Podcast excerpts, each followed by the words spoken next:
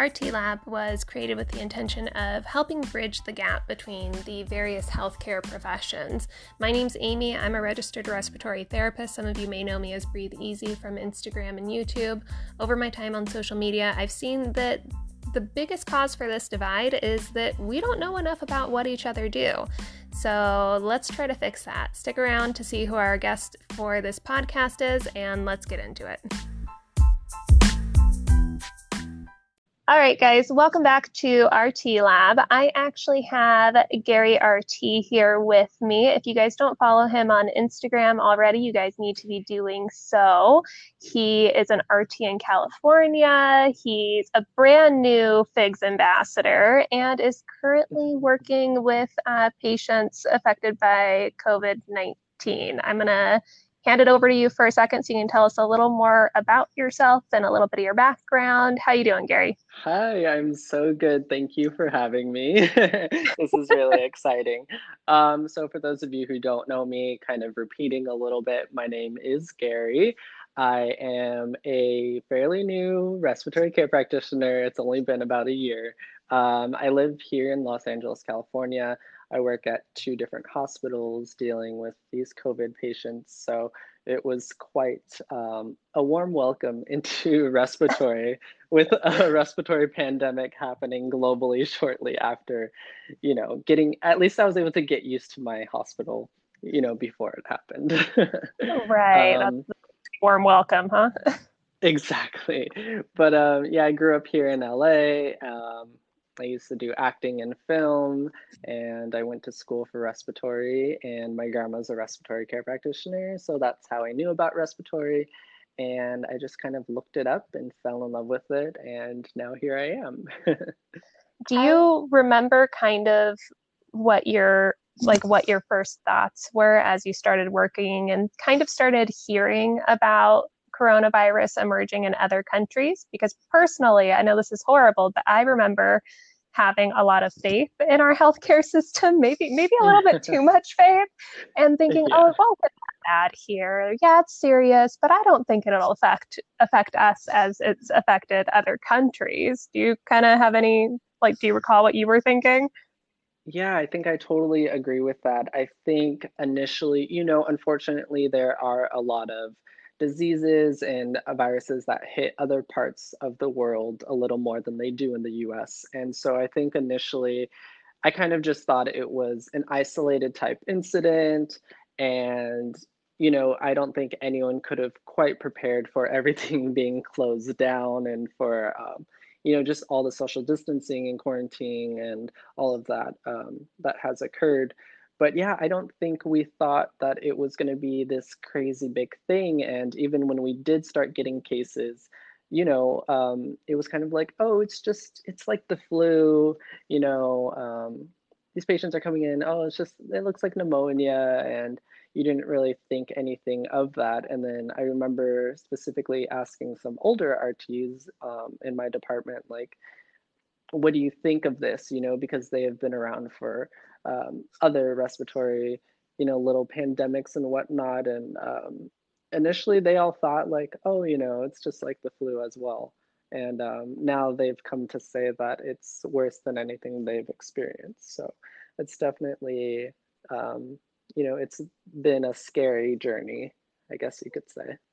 Yeah, ab- absolutely. Um, you and I went to school around similar times. I graduated mm-hmm. just shortly before you.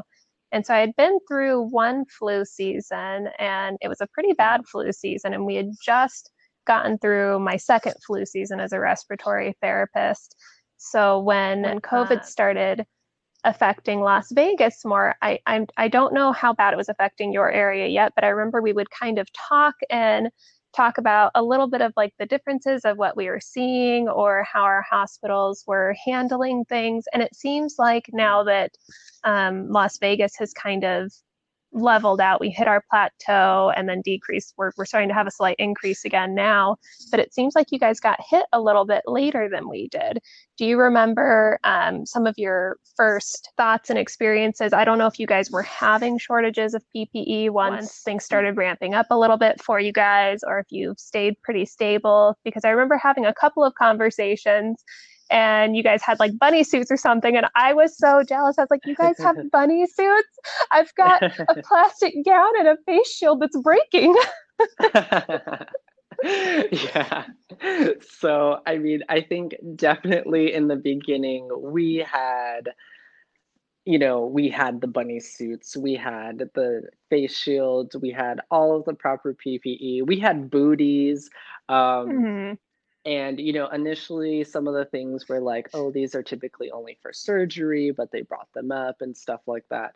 And those definitely, you know, went through we went through those we went through even like steril like trying to spray them with alcohol and wipe them down and reuse them and like and now they you know they're just trashed um Right. and we've gone through the name brand face shields to the non-name brand face shields where you can tell they're a little more cheapy to ones that look like people donated that they made in their garage you know so um Which is very nice, but still, it's a little, a little dodgy sometimes.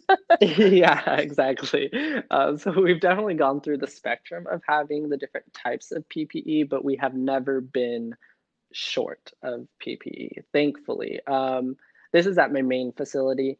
At my other facility, they're pretty okay, but they are kind of asking to save your N95s and you know they're not giving us face shields they're not giving us hair nets or hair caps they're um, you know they're only giving us a certain amount of N95s per night and you have to reuse Mhm. it um, and over there I'm using patient belonging bags as booties. So um, Wow. you know it's a little different at both areas but thankfully at my main hospital we have not been short. We get fresh new PPE every day. Um, we've been very lucky. The thing we are short on though are uh, the purple wipes. I don't know if they're purple at your hospital. Oh, yeah. I think you have a really interesting perspective because you're getting to watch this play out at it at two different facilities. And it's interesting to hmm hear how different each location handles them because I used to, you know, hear from coworkers and friends in Las Vegas how their facility was handling things, but it's different hearing it than actually getting to see it and be part of it at multiple facilities. Yeah, it's it's it's cool and interesting to see how they're both handling it. Um, you know, at my main facility, we have designated COVID RTs, and they are the only RTs that go to the COVID ICU, that go to the COVID floors, that respond to the COVID code blues.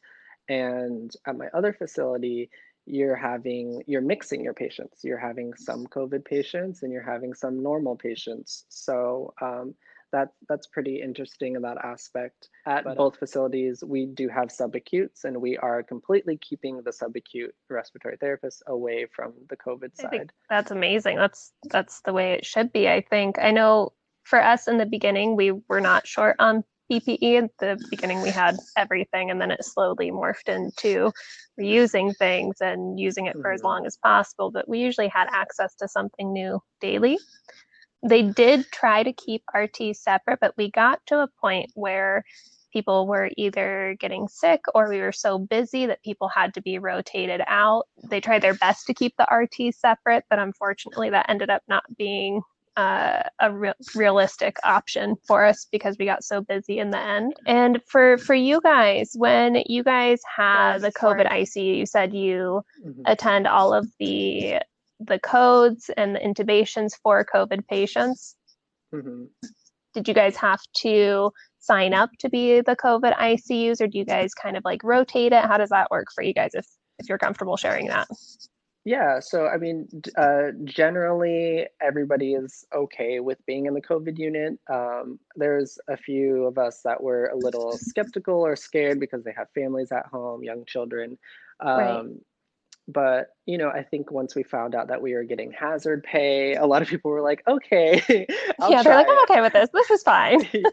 yeah and um and you know let me kind of talk about also i think in the beginning it was a lot more scary um Right. covid i think was um it was almost like oh my gosh if i'm in the room i'm contaminated and i'm gonna get it and that's Mhm. how scared you are and you know don't get me wrong i still go into the room and i'm like oh my gosh i hope my n95 fits properly i hope you know i don't get it today i hope i don't bring anything home uh, those thoughts are still there, but I think in the very beginning, everyone was really scared. And now that we have kind of um, seen it progress and see that, like, okay, if you touch a doorknob in this COVID patient's room, if you wash your hands, you're not going to get it. You know what I mean? I think right. The unknown like really was scared. so scary. Yeah. Exactly. And now that we have some more information and some more experience, we've we're a little more comfortable and everyone's a little more comfortable being around it and people are trying the covid unit and being like okay it wasn't that bad um, especially you know they most of them are on the ventilator it's a closed circuit um, mm-hmm. but yeah so when it comes to codes and whatnot it's you know it's definitely harder because like tonight for example we just had a code for about an hour like 40 minutes ago and typically in a code you know all of the RTs can come and one person's setting up the intubation tray, one person's setting up the vent, one person's doing CPR, one person's bagging. Right. And now for tonight, for example, there's only two of us in the COVID unit. So mm-hmm. to have to get the vent to set up the intubation tray, to put the PAPR on, to PAPR the doctor, to help with CPR, you know, it's it's a lot.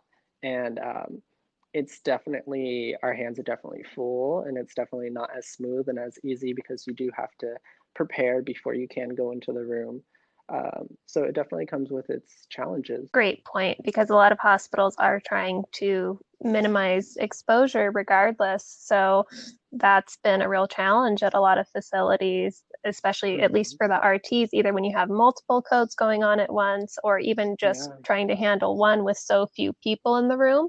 You don't mm-hmm. realize how nice it is to have that extra set of hands or two as a respiratory therapist until you no longer have access to that.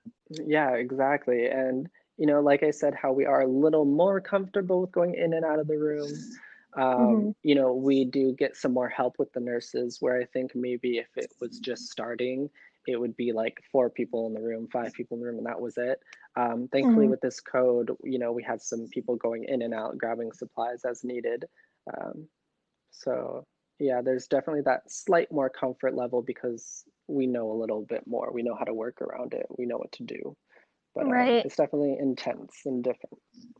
Yeah, one thing I have found really interesting about this whole pandemic is the power of social media when it first started hitting Las Vegas, at least, we were able to reach out to people from other cities, other states, other countries to see what types of precautions were working from them to minimize exposure, like clamping ET tubes and using HEPA filters on on ambu bags. and various other things what types of did were you guys able to kind of like harness that power of social media a little bit for your facility because i i know we actually had a couple of protocols for covid patients get started just because of conversations that were being had on social media Oh yeah, definitely. We were doing that exact same thing. We were hearing of these hospitals doing high flow and this hospital not intubating as quickly and uh, using the filters. You know, before we weren't bagging, and um, now we're bagging with the filter on. And you know, um, once they're intubated, we're like, okay, it's okay to bag with the filter. Um, we're trying to like high flow as much as we can before mm-hmm. intubation mm-hmm. now where before it was like no high flow straight um, to intubation right i remember that days mm-hmm. yeah um, I, I i'm not too sure how much it's helping with us i feel like eventually we still have to intubate um, but it's nice to know that we're trying not to intubate because a lot of these patients aren't making it out um, and you know it's unfortunate. And also it's like even though i'm in la my friends who work at other hospitals in la aren't as busy as my hospital. So i find that intriguing also yeah i think a lot of it does have to do with location because we mm-hmm. experienced something similar before our peak hit in las vegas um, my hospital ended up being one of the busiest hospitals the two busiest hospitals um, most likely were due to the location of the hospitals where we were just being flooded with patients. And my sister, who works at another hospital as a nurse on the complete opposite side of town, it took them a lot longer to get their first ICU level patients. So I would, you know, be asking her questions about what they were doing there, and it hadn't hit them yet. So it gave her a lot to think about for what they would do once they got to that point because we were the same city in the same city just different hospitals but completely different experiences definitely location based i mean my hospital's in a I would say a not as wealthy area as Mhm. one that my friend works at. So that could play a part. Um, it could be the you know the the racial differences of who lives in this area, who lives in that. Who knows? You know. Um, Right. And that's that's something that that we had happen as well. They have shown that with COVID there is and healthcare in general, there's a racial disparity and a lot of mhm, issues that go into that and the way it affects the way people are able to get access to treatment or just treatment in general. So I think um, if you look at the numbers for COVID, you can see that racial disparity even in the locations of who has been affected the most by it mhm. and the mortality rates of those patients, which is just insane. Yeah, I've been seeing really high uh, numbers for African American individuals, but in my hmm experience, I feel like I'm seeing more like Latino, Hispanic. Um, what do you hmm what are you seeing? What what's your demographic like? Probably depends on the, the location of your hospital, but those are two of the most affected groups of people. Um, and we had quite a large population of both that were affected. We did not have very many Caucasian patients. Um, and again, that could be due to demographics of where my hospital is located. It could be due mhm. to uh, disparities in healthcare and access to affordable and good healthcare. There's so much that goes into it. I'd love to see kind of some more studies on that in the future and maybe how we can work towards preventing things like this in the future because it's really unfortunate when you see a whole community of people being overwhelmingly affected more than another. yeah. And what I've noticed is a lot of people have high blood pressure, diabetes. Is this something that could have possibly been prevented if they had the proper care, if they knew they had these um, issues going on, and if they had the proper medications, if they were, you know, treating themselves right? I wonder if that could have possibly prevented them, um, you know, getting so bad so quick. Right. It's definitely possible for some pa- some patients, of course, hmm because you know comorbidities do play um, a big factor in Yeah. risk for a lot of these patients. And again, that all goes back to having access to affordable and easy access to hmm healthcare and having that trust within the system, even if there is a facility in your area, having that trust and knowing that you are going to get the care that you deserve.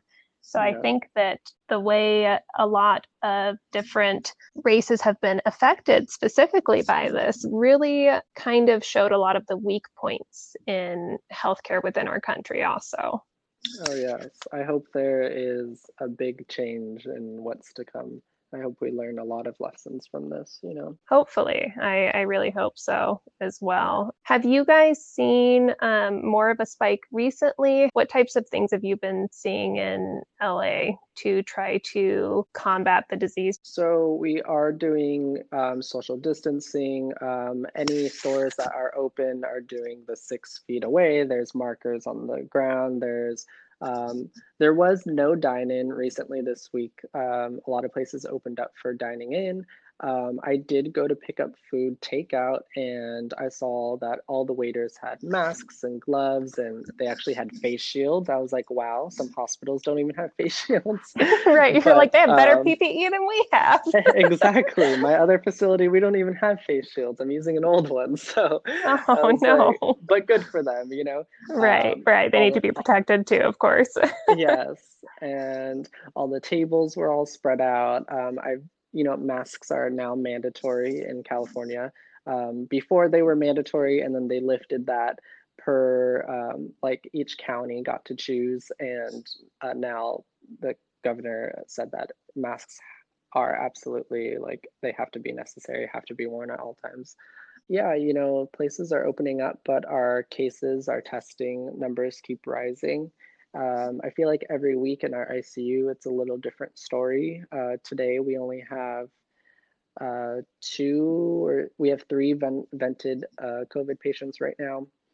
Um, one just tested negative, and we transferred them out today, and then another That's one. great. Um, yeah, and three others are just on O2, but they are in the ICU. And one of them coded and unfortunately passed. And then we do have some other stable COVID patients on the floors. Um, it's really important to stay cautious. You know, uh, we have not had a second big spike, I would say. Good. I mean, and I'm I'm hoping for you guys too because Las Vegas just recently opened up uh, most of the casinos on the strip. And can I tell you I how many. California license plates I've been seeing coming Oh over now all of a sudden? So I'm like, please, California, do your thing because if we go bad, you go bad, and vice versa. I know everyone's going to travel there and give it to your residents, and then all of the California residents are going to come back here and give it to our residents. Right, exactly. It's just going to be like a giant circle. Um, have you guys seen a lot of pushback in your area? We've had um, here in Las Vegas, we had protests regarding the shutdown, which, in my opinion, was probably the best thing we could have done. If these people could have seen the inside of the hospital by the Mhm. second week, maybe second, almost third week, if it had continued like that, we would have been completely overwhelmed. We took over multiple ICUs, um, multiple floors, um, but we still had so much pushback about the shutdown. And even now, there's been a lot of pushback regarding mask usage. Have you guys been seeing similar things there, or have people been a little more Um, accepting? So almost the exact same thing in the very beginning when we were hit really hard. There was a time, actually just a few weeks ago, where we ran out of all of our ventilators. The rental company said, "You guys are on page three to get more." Um, so we were like, we have no idea what we're gonna do. We used our LTVs, we used all of our PD, PB840s. Um, so if somebody else coded that night, I have no idea what we would have done. Um, so I think closing it you know, closing down and uh, we were on lockdown for weeks. And I think that was absolutely necessary to slow down.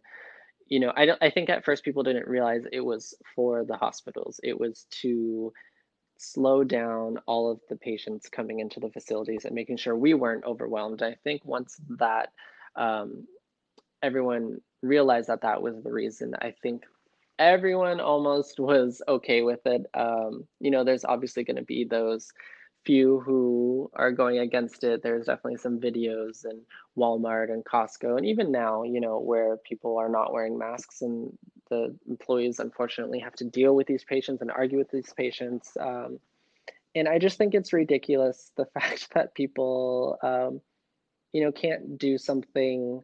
People don't like to do things that is an inconvenience to them and if it's not happening to them or their loved ones they don't think it's a big deal um, and if in five years we say you know what? We actually didn't need to close down and we didn't need to wear masks um, at least you did something that was not hurtful to anybody you know what i mean? Right, right. um, at the end of the day you know it's just to save other people. Uh, i've read countless stories of people who accidentally got eight other people sick because they didn't know and they were asymptomatic and they never had you know so it's like just to save one person it's so i mean it just seems so simple to me No, I'm I'm with you. If I if wearing a mask is the difference between me being slightly uncomfortable, but maybe you and I have a little bit of higher tolerance to wearing masks since we wear them regularly. It, it Yeah. I don't even realize I'm wearing one anymore most of the time.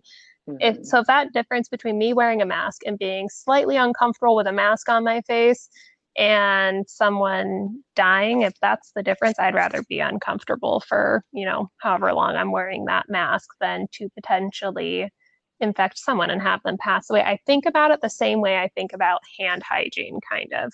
And I remember when I was training that our infection control, uh, one of the heads of infection control explained it like this Nobody wants to think that if they forget to wash their hands or they forget to use hand sanitizer, that they could potentially be the person that killed that patient because they'll never know.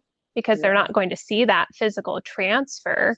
But if you tell them you're the one that transferred that bacteria or that virus to that patient, imagine how that would feel. But it's much easier to ignore and just be like, ah, I forgot, and not go back and use that hand sanitizer or not wash their hands because they don't see how it's affecting that person because they don't physically see the damage it caused. Mhm. So nobody wants to admit they could potentially be the reason that somebody else dies or gets infected. And I think that that's it's just kind of a It boggles for my lack of a yeah, it boggles my mind. To me it's very selfish, but that's just my personal opinion. It's very selfish. And you know, I actually like going around, I love seeing everybody washing their hands, using hand sanitizer, washing down their workstations, because those were things I already did because I was like a little germaphobe. And so I Right. love just seeing everyone being clean. I love when I go out, like, for example, where did I go? I went somewhere where they were making my food and they were wearing a mask. And I was like, you know what? That's kind of gross that they didn't wear a mask before. you know what I mean? right. You're like, now that I think about it, when I think about all those people sniffling and Yeah, she, sneezing and she opened up the containers to be like, oh, your pizza is here, you know? And I was thinking, like, man, normally she would just open up the container and say, one pepperoni pizza looks good, and her spit is going all over my food. And I thought that was okay. I think it's going to be really interesting to see what the new normal is once all of this kind of calms down, hopefully, whether things will go back to how they were before, which I highly doubt, or what's I going to think so. evolve into our new normal. I don't think it will. I don't think it'll go back for a really long time. And I honestly think it's going to take years for people to. I think we're going to see a lot more people wearing masks. I think even if- there's a vaccine, you know, I think we're going to see a lot more cleanliness, or I hope. Right. Hopefully, hopefully, if people take anything away from this, better hygiene um, and infection control prevention uh, are two of the things they take away from it. Yes, I hope so. I, you know, I wish we were just out of this, you know, wish it never happened, obviously, but um, it's tough. It's tough. Well, I wanted to kind of thank you for taking a little bit. I know you've had a crazy, hectic night, so I really appreciate you coming on. And also, can I just say how much I appreciate that you also work night shifts so we can have these little talks, whether we're texting each other at 2 a.m. or doing a podcast at 2 a.m. I always appreciate it. It's nice to have someone that doesn't judge me for my lack of sleeping due to night shift. Oh my gosh, yes, I know. I feel like we, when we are on the same schedule and when we are not on the same schedule, we are still on the same schedule and we are awake. And I'm just glad that we're so similar in our boats of being, you know, newer RTs. And I'm glad that I can come to you for advice and help. And I just appreciate you and everything that you're doing and, you know, sharing your knowledge and your career with everybody. I think there's a lot of people that look up to you. And um, I just want to Oh my God, send stop. you all the kudos. Seriously. That is so much nicer than what I said, but I do appreciate like actually being able to because we did spend a lot of time messaging back and forth when this all started. These are the kinds of things i'm seeing. What are you doing? What are you experiencing? Are you doing okay and it was really nice to have someone that like you said is in a very similar boat to me. We're very close in states. We graduated around similar times and we're both doing a lot of really similar things. Like you have a lot of people that are looking up to you on social media now. And can I just say again, I know I mentioned this at the beginning, I am so excited that Figs finally picked you up as a brand ambassador because how long have I been telling you when is somebody going to pick you up? Because somebody needs to pick you up because you've got an amazing social media presence and Oh, just the way you. you. talk to people and include people and your content is about 348 times better than mine. So I was like, No, what the heck is taking so long? When is Figs going to pick him up specifically? I know I've probably spent like six hundred dollars in Figs scrub purchases, so it's about time that they notice me. um, yeah, I am the first respiratory therapist, uh, Figs ambassador. Um, so And that that is amazing. Really, really amazing to get our field out there because often we are the underdog, as you know. Um, and I think our presence is really making a difference. And I'm sure you get all these people asking you questions, as do I. And it's just crazy that we're able to help people like that. You know, mm-hmm. I mean, mm-hmm. obviously, we love helping people, we're in healthcare. Um, but, you know, to just hear it from people that we made a difference and we helped them get into this field and, you know, seeing them just everything that we do it's just it's really awesome to be a part of other people's lives like that. Right and now that we're both all mushy here and reminiscing, just thank you again for coming on. I appreciate it. Um, and again, you guys need to go find Gary on Instagram at Gary RT. And then he does have some videos floating around on YouTube. I'm going to try to talk you into doing a Q&A with me once you come back to uh, Las Vegas so we can do an updated one. But before we go there, before we go, is there anything else you want to add on? No, I just want to say thank you so much. Thank you to anyone who's listening. And I hope we were able to bring some insight into what it's like um, during a pandemic. So thank you.